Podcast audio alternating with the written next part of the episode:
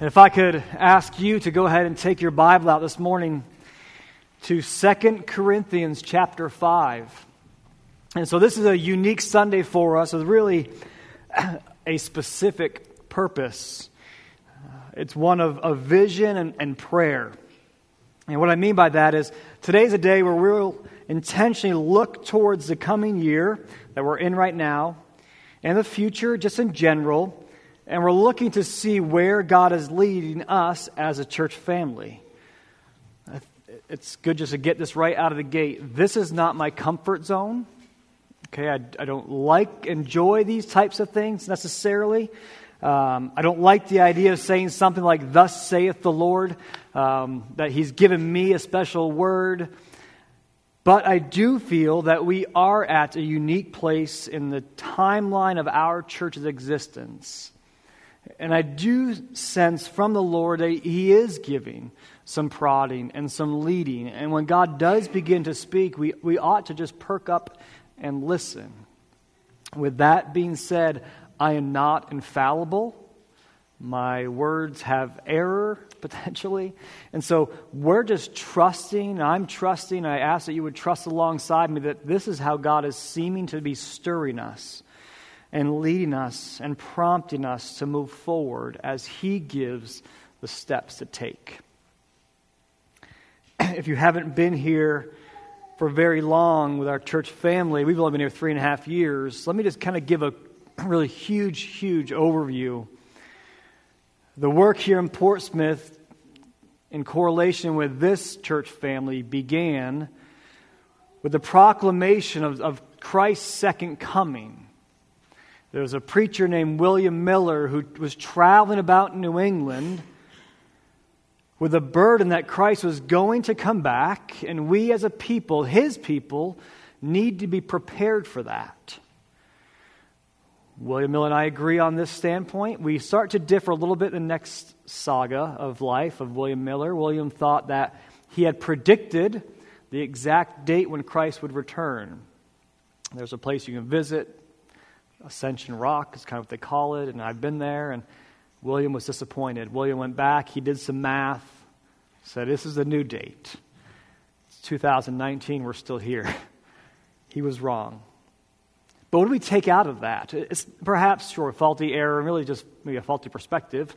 Scripture does say that no one can know the time or place that Christ will return. He'll be like a thief in the night. Thieves don't typically call ahead. Okay? But what can we take out of that? Well, for me, it's that we as a church family really were birthed out of the imminent return of Christ. Where our network, our affiliation, our association is, is called the Advent Christian. We were founded on living life with the expectant return of Christ that could happen today or a thousand years from now. I mean, we, we think that even Paul thought it would not be long between Christ's first departure and his coming back. 2019, it hasn't happened yet. Does that mean that God is unfaithful in keeping his word? No, it actually means he's very faithful to keeping his promise because he says he's not come back yet because there's still work to be done for people to come to know him. In 1894, we were incorporated as a church family. The actual ministry has taken place in numerous locations downtown Portsmouth. I think it was around 1940 or so, maybe a little bit before that. They purchased this big corner lot. 1941, this building was completed that we stand in today. And what's taken place throughout geographic changes and, and building changes has continued to be, I believe, the declaration hope that's found in Jesus Christ. There's an organization I know of called Overseed. Overseed works with church revitalizations and you know what they target? Mainline denominations who have left the gospel and walked into liberal theology. That is not our history.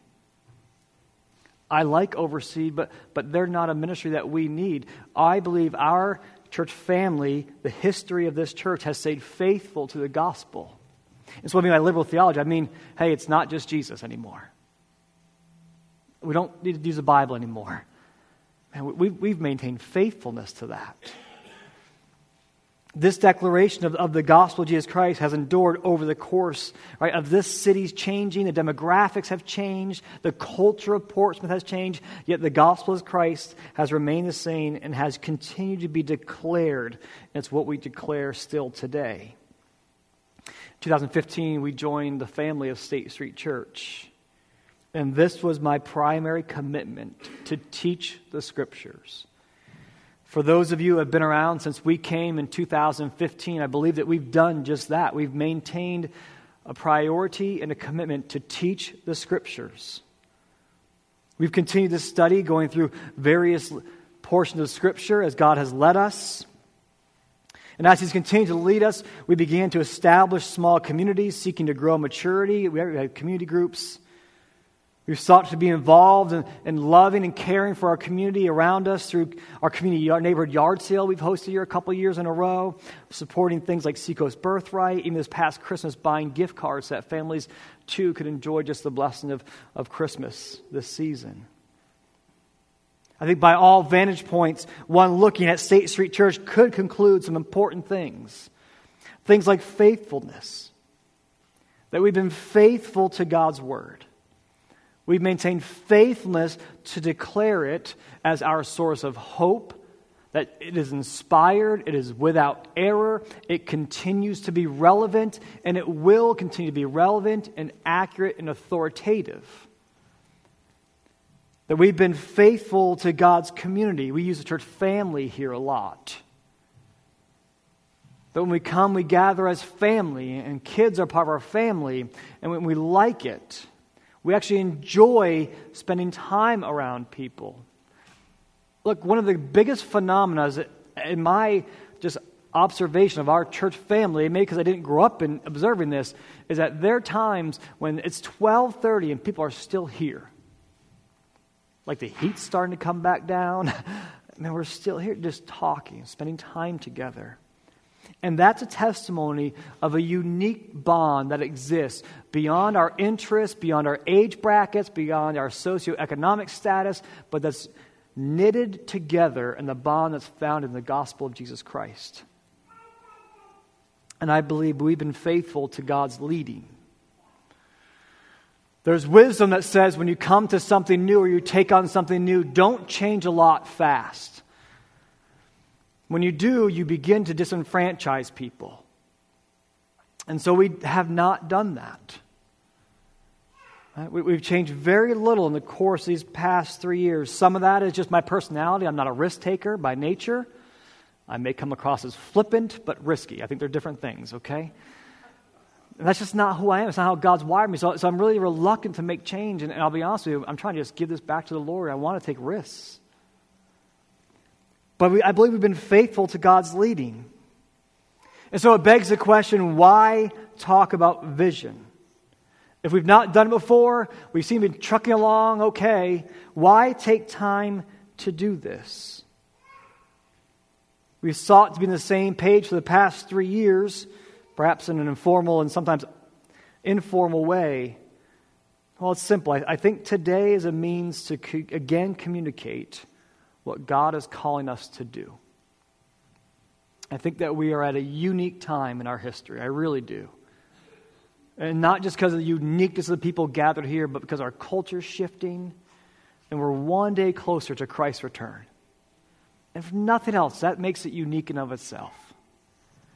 And so I do believe that if we, as a church people, just kind of truck in and just sit here on the, the train called life and eke our existence out, man, we are actually living a less satisfying life than the life that God calls us to live. Because the life that God does call us to live is one that is risky, it's sacrificial, and it's being led by faith in the direction that the Lord leads us, both collectively and individually. I'm not going to put any mass proposal before you today. There's no fundraising campaign. There's no building project. There's nothing of that nature. So if that's what you're nervous about and you're protecting your wallet right now, relax. What I want us to do, what my prayer has been, is that we can look at the scriptures and go there as a source of hope and a source of direction. This is tricky. On a Vision Sunday, there's temptation for me to find the most palatable passage I can possibly find that will make you feel as comfortable as you can possibly feel. I'll bump the temperature to 75, we'll lull you to sleep, and I'll close it up at the end, and you'll feel not offended at all. But that's not how God's wired me. My goal is to go to the scriptures today for leading and for direction. Trusting that God's words He's given to me, He now will impart to you, but our source for this will be the scriptures. So if you have a Bible this morning, 2 Corinthians chapter 5, verses 11 to 21. This is God's word. It says this, therefore, knowing the fear of the Lord, we persuade others. But what we are is known to God, and I hope it is known also to your conscience. We are not commending ourselves to you again, but giving you cause to boast about us, so that you may be able to answer those who boast about outward appearance and not about what is in the heart. For if we are besides ourselves, it is for God. If we are in our right mind, it is for you. For the love of Christ controls us because we have concluded this that one has died for all, therefore all have died. And he died for all, that those who live might no longer live for themselves, but for him who for their sake died and was raised. From now on, therefore, we regard no one according to the flesh, even though we once regarded Christ according to the flesh. We regard him thus no longer. Therefore, if anyone is in Christ, he is a new creation. The old has passed away, behold, the new has come. All this is from God, who through Christ reconciled us to himself and gave us the ministry of reconciliation. That is, in Christ, God was reconciling the world to himself, not counting their trespasses against them, and entrusting to us the message of reconciliation. Therefore, we are ambassadors for Christ, God making his appeal through us. We implore you on behalf of Christ, be reconciled to God. For our sake, he made him to be sin who knew no sin, so that in him we might become the righteousness of God. Let's pray.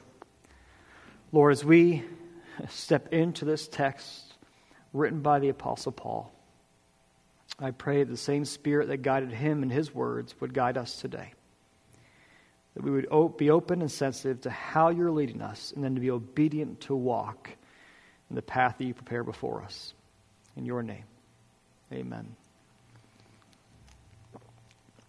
These words here, written by Paul to the believers in Corinth, are meant to not only remind them of something, but I believe they're also meant to bring clarity.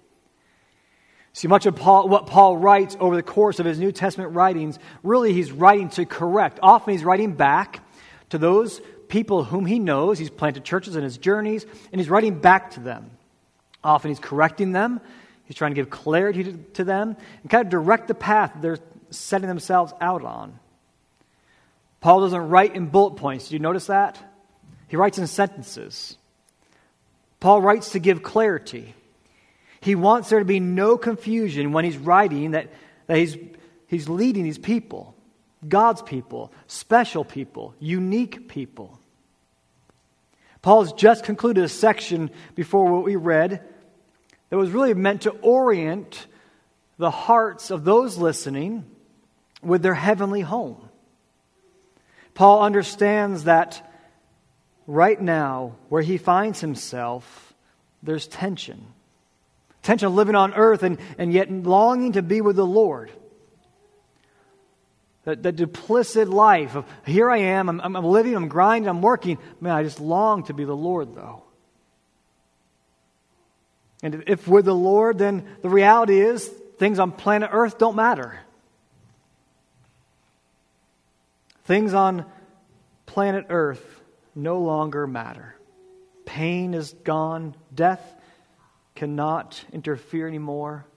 Heartache is no longer existence, we can understand Paul's longing. But Paul does not live in a phase of longing for too long. But he recognizes, you know what? He's here on planet Earth still. And he seems to recognize that as long as he's here on planet Earth, then God has a purpose for that. And so he lives in the temporary world with the eternal world in mind. This dualistic thought is how we're to live as well. We too, like Paul, are hardwired for eternity. Author C.S. Lewis offered this thought If I find in myself a desire with no experience, which no experience in this world can satisfy, the most probable explanation is that I was made for another world. I love this. If I find myself a desire which no experience in this world can satisfy, the most probable explanation is that I was made for another world. That is what Paul is living with. A recognition that there's something within him, and I believe within us, that, that cannot be satisfied by these things around us. And yet, we try all the time. It's a statement that I've, that I've, made numerous times here that, that when we begin to put up somebody or something as this kind of void filling entity, it will bankrupt eventually. I've never gone through bankruptcy, but from what I can glean by the outsider looking in, it doesn't bring much joy in the end. It's a declaration that this didn't work. That business venture didn't come to fruition and provide like I thought it was going to. We're bankrupt. And then we begin to, to be a people that think relationships or finances or retirement or old age or uh, a life without health problems is somehow going to bring total satisfaction and fulfillment. That will bring bankruptcy to us because we're hardwired for eternity. Within us, a foundation that was placed there by God exists for our good. It's a longing that, that all that we can see and touch and feel, even the most majestic experience that you could ever fathom on planet Earth, cannot quench your soul like that of being the presence of your Creator. It's a sense that this is not all there is that this world is not meant to satisfy all of our hopes and dreams, but there is more beyond the tangible we see around us. This truth Paul accepted, and it's one that he decided to live in light of. And it's with that thought process that we bring, we bring into now the portion of Scripture of 2 Corinthians 5 11 21. We see Paul launching out of that in chapter, verse 11, he says, Therefore, knowing the fear of the Lord, we persuade others. But what we are is known to God, and I hope it is known also to your conscience. Paul simply states that because we understand of the greatness of God, we have an awe, we have a reverence, we have a devotion to Him. That's the fear of the Lord. We understand the greatness of who God is in comparison to who we are. And because we're convinced that He is Lord, right? Paul says, look, we live to persuade others. In other words, Paul and those traveling with him and surrounding him, they're so sure that Jesus is the hope of the world and that they were made for eternity, that their lives must be about sharing, telling, and showing people these truths. Paul was so convinced of the gospel message and that it was true, and that he must be part of persuading others of this reality. Why? Because he was living in light of eternity. There's temptation to hear to say, look, Paul's unique. Paul's special. Look, no doubt. Right? The Apostle Paul. I'm not Apostle Nate. You can just call me Nate. I'm not father, I'm not reverend, pastor, just Nate is fine. I admit Paul is an other tier. But don't miss that Paul lived with the foundational principle truths. that we are to live as God's people in light of eternity. And so today, on, on this really Vision and Prayer Sunday message, the phrase in love and with love and to love is what resonated with me. And before you begin to reject the message because of the title and the repetition of the word love, it's important that, that we don't miss the fact that this is a biblical foundation for the life of the believer in Jesus Christ. Let me just remind you what John 3:16 and 17 says. For God so loved the world that he gave his only son that whoever believes in him should not perish but have eternal life. For God did not send his son into the world to condemn the world, but in order that the world might be saved through him. Leave that up there for a second, Mike. Um, it's fascinating to me, right? You know 316 and maybe you loosely know 17. We like the idea of 17, for God not send his son into the world to condemn the world, but in order that the world might be saved through him. And we say things like, see, God didn't come to condemn. It's because the world was already condemned. Like, Jesus didn't have to come to condemn it because it's already condemned. Why? Because sin exists. Sin is a condemnation marker for creation. And so we read this and we want to say, yeah, look, God you know, doesn't have a standard. He must have a standard. He didn't come to condemn the world. No, God has a standard. And the standard is holiness, it's, it's perfection. And you and I are not fools. We cannot attain that. And God knew that. And so it was out of love that God sent Christ. In love, Christ was sent. For God so loved the world. Listen, if we forget this principle truth, that Christ was sent from God the Father because of God's love for us, then we might be tempted to believe that God sent Christ because we deserved it. In love, Christ was sent. It was not out of deserving it. We didn't deserve for Christ to come. In love, Christ was sent. So that what? So that we could have eternal life. Christ came so that people might be saved through him. We cannot begin or continue to be a people who strive to live for God if we dare walk away from the foundational truth that the gospel is rooted in love. In love, God graciously redeemed us through Christ. In love, God has allowed us, like Paul, to be persuaded that this earth is not our home that we are meant for more, that we are meant for eternity, not in hell, not separated from our Heavenly Father, but one with Him. The fact that we even know that, that there are two right opposing future ends for humanity a heaven and a hell is god's love he lovingly tells us that that option those options are both there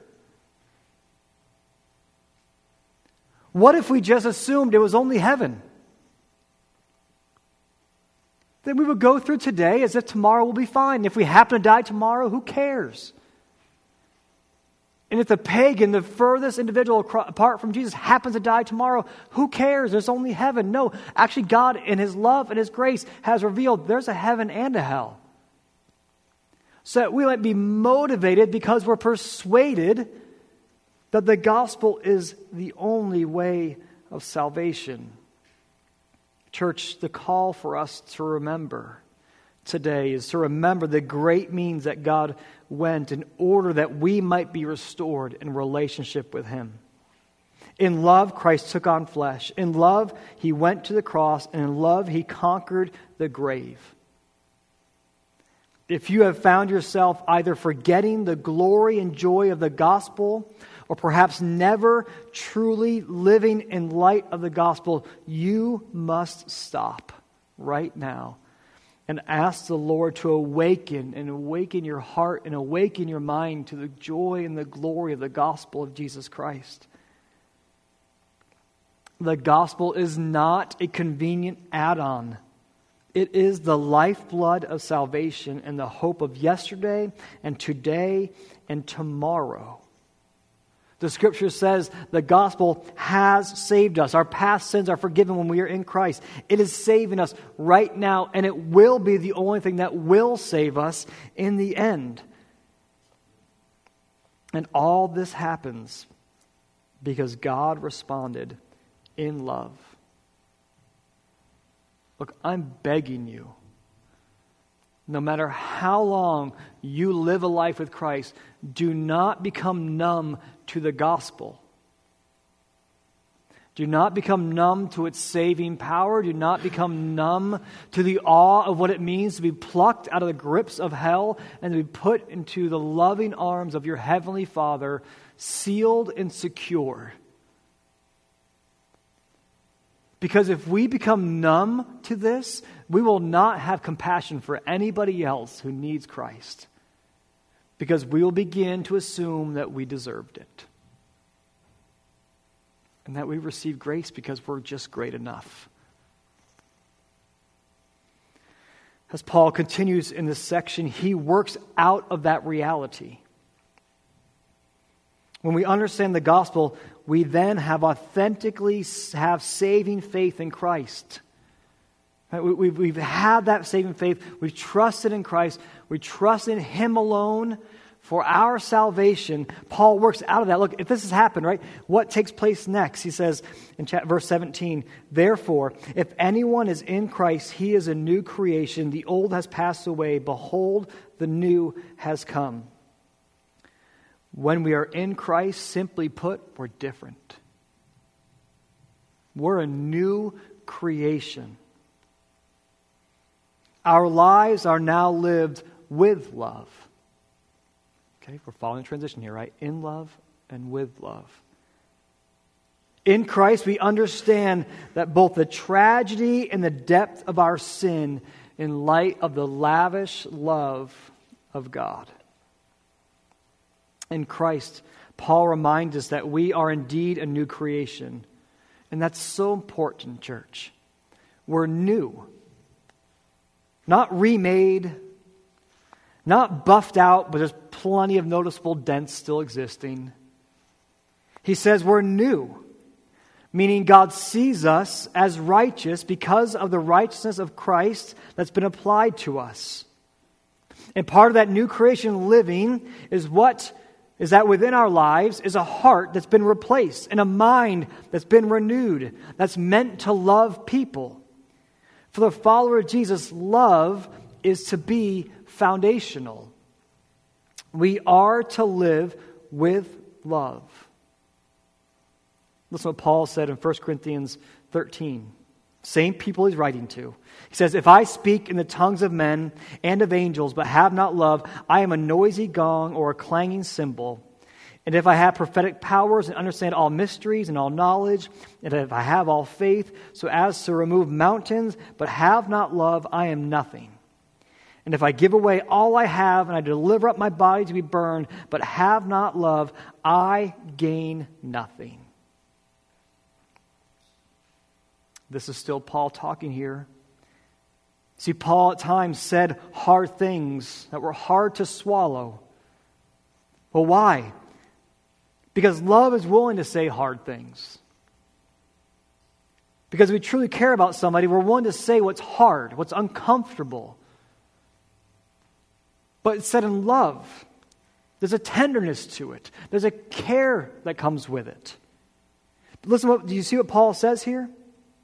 Says, Look, if I can tell a future, if I can understand great mysteries, even if my faith is strong enough to take a mountain out of its place, if I don't have love, I'm like a noisy gong, just bangs over and over and over again.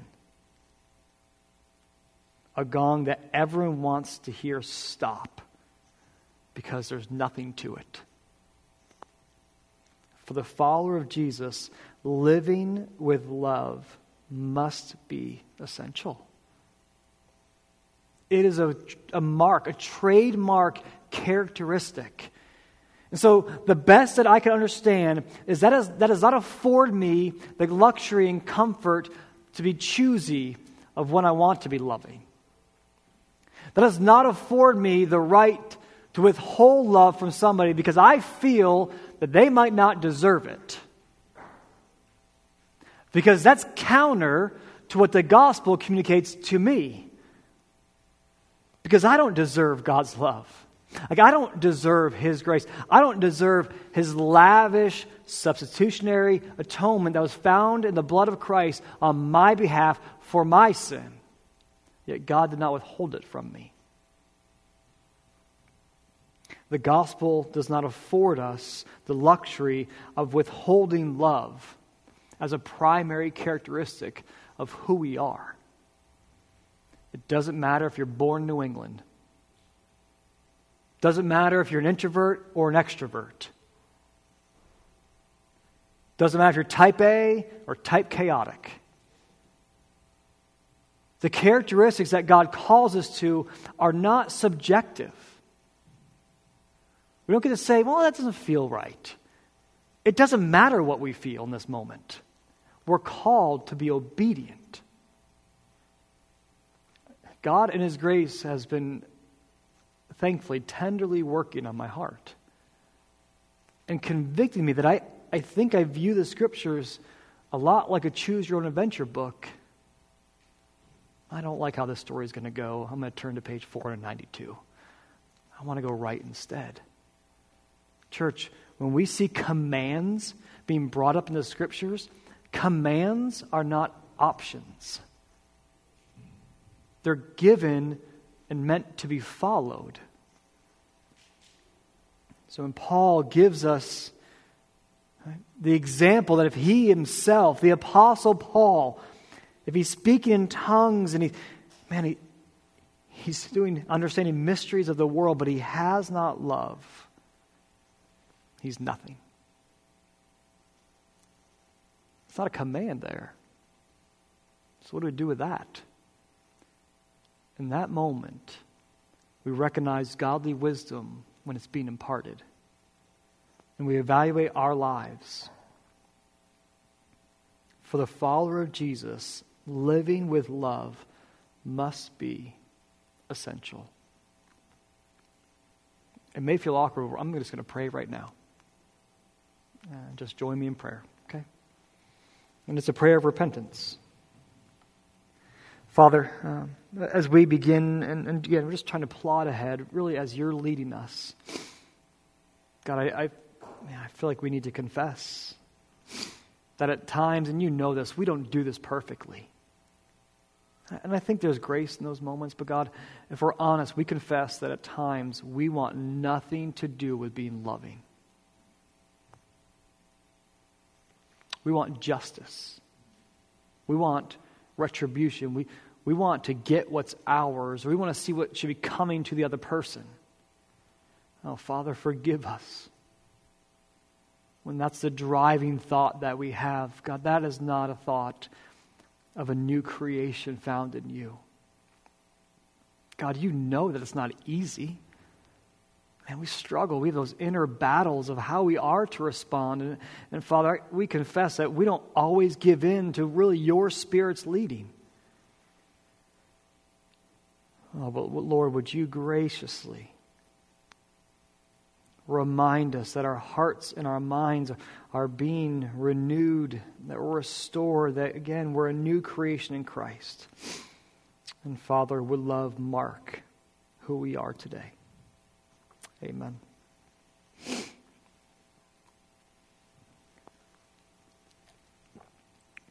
Church, I believe that God is calling us to again be reminded that we must stand on the truths of Scripture as a people. We must read them, we must place them into our lives, we must apply them correctly. Knowing and understanding the grace of God and how in love He gave us Christ and the gospel must be something we cling to.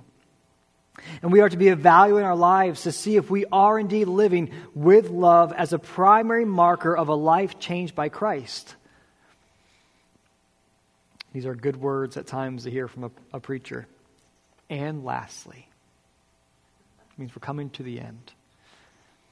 Paul clearly understood and was teaching that when God's people live a life for Him, that we're living in love. And God's grace, we understand, is given to us, and we're living with love, then we then understand that we are meant to love. Verses 18 21 said this again, all this is from God, who through Christ reconciled us to himself and gave us the ministry of reconciliation. That is, in Christ, God was reconciling the world to himself, not counting their trespasses against them, and entrusting to us the message of reconciliation. Therefore, we are ambassadors for Christ, God making his appeal through us. We implore you on behalf of Christ, be reconciled to God. For our sake, he made him to be sin who knew no sin, so that in him we might become the righteousness of God. When we see ourselves as reconciled, right, we're brought into the family of God. We then see, too, how we are to show and exemplify what marks us as family. It is to be love. We too are to love. And Paul specifically outlines it here that God has given us a ministry of what? Of reconciliation. That God's people are called to be a people who represent a different kingdom. And when we recognize that God has placed eternity in our hearts, and then we see his gracious work and love of sending Christ, we understand that we too now live with love within us, then we must be moved with love to those around us. Why? Because as Paul states it, we are ambassadors for Christ. Just as Paul saw himself to the people of Corinth, we too are called to be ambassadors of our Heavenly Father to those around us. An ambassador represents the king. They would go ahead of the king or go on the king's behalf to a foreign land. Now, to live as ambassadors, we must live as, with eternity in mind. We, God's people, must live with our heavenly inheritance in mind. We are called to represent the king and to represent him well. Church, we must be a people who understand that we are authentically called to love people. We're called to love. The gospel is not meant to only be words, but clear action as well. 1 John 3 16 to 18 says this By this we know love, that he laid down his life for us, and we ought to lay down our lives for the brothers.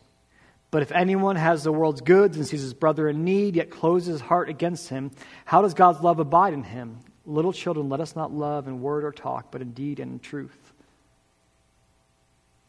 The call to love is clearly connected with what it means to be a follower of Christ.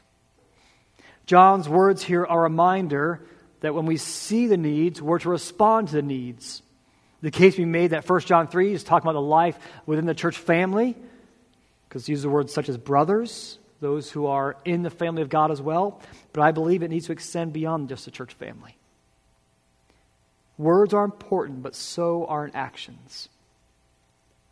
So, how does this connect?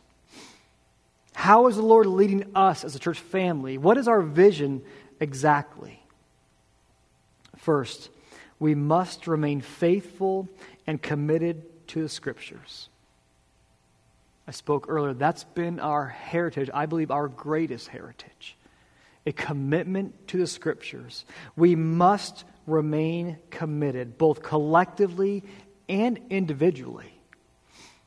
Onus and responsibility does fall on us to, to be in God's Word, to study, to, to work through it, to try to understand it.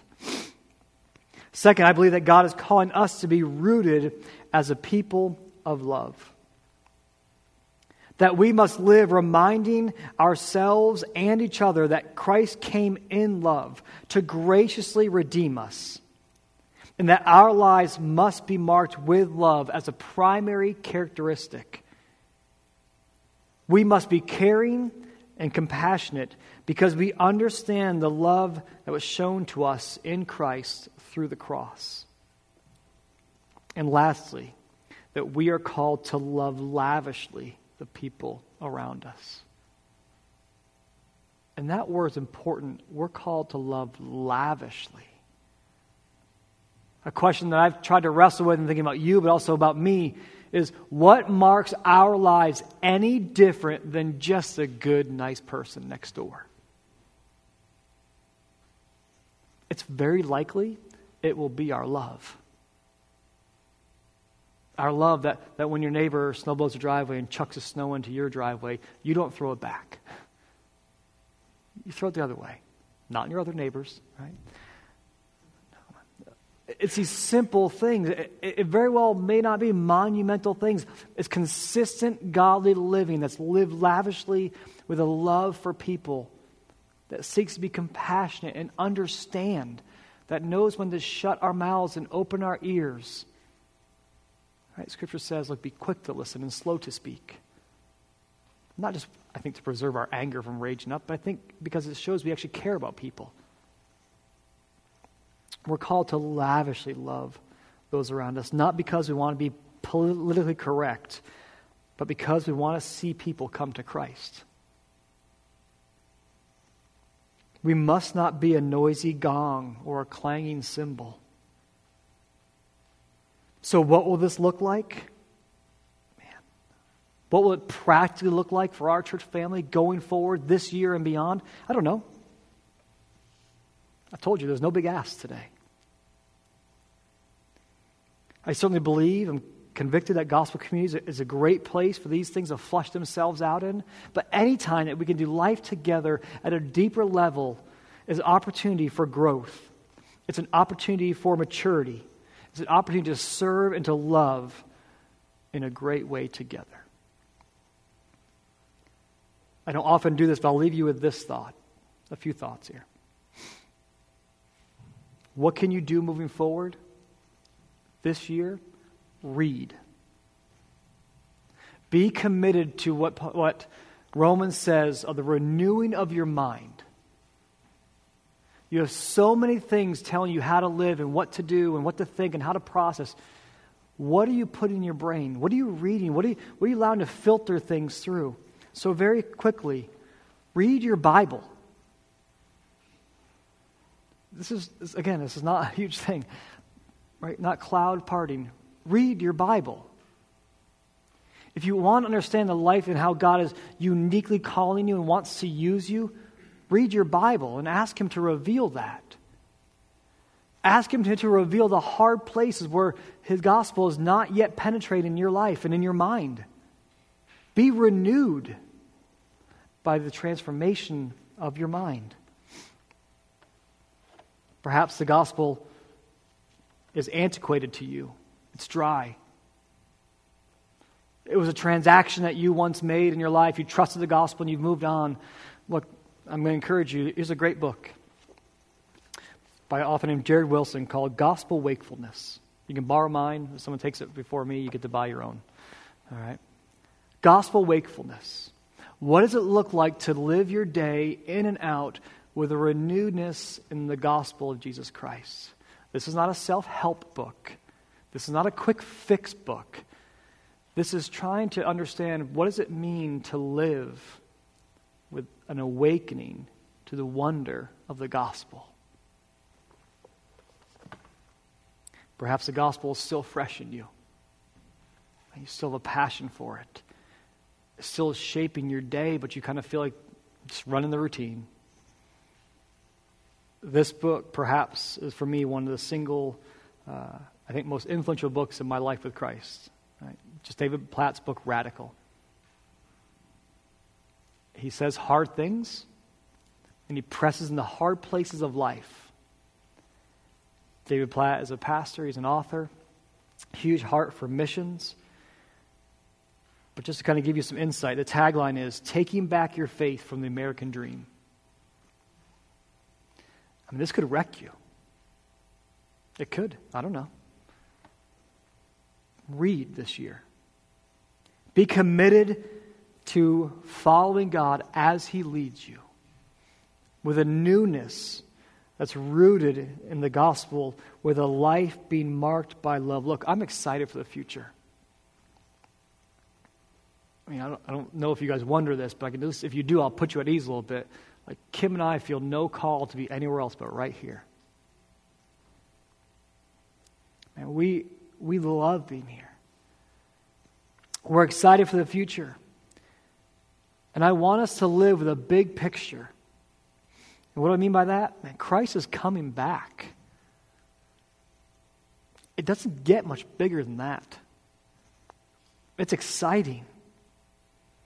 And God continues to allow us to be here as a church family. And I believe that He continues to desire to use us. And I'm excited to see exactly what He's going to unfold for us. I pray that we would be a people who understand in love, Christ came. God's grace compelled him. And that when we are a new creation, man, we, we live with love deep inside of us, and we are called to love, to be as people sent, sent out as we're going, making disciples and living in light of the gospel. The Great Commission that you and I know very well if you spent any time in the church to go or as you go, make disciples. Who said that? Anybody know? Jesus, thank you. It's a pretty safe Sunday school answer. He didn't say, Nate, if it feels comfortable, make disciples. If it feels like it wouldn't be too much of an inconvenience, make disciples. He says to all of us, as we go, as you're going, as you're doing life, make disciples. You cannot make disciples if you're not first convinced of the gospel yourself. If you're not a new creation in Christ Jesus, if you don't live with love, you're just a noisy, annoying gong. Man, let's not be a gong. Let's live for Christ in light of the gospel. Would you pray with me? Father, um, we don't do this well, certainly not perfectly. Um, so I pray and ask that you would just accomplish exactly what you want to accomplish, Lord. That you would stir in us a, a newness, a freshness of what it means to be your people, called uniquely here, gathered together locally at State Street Church to serve our communities, our neighborhoods, and our families with a lavish love that's only understandable and makes sense because the gospel of Jesus Christ has created in us a new creation. And while we live for your glory, Lord, we say, Come quickly, Lord Jesus. Amen.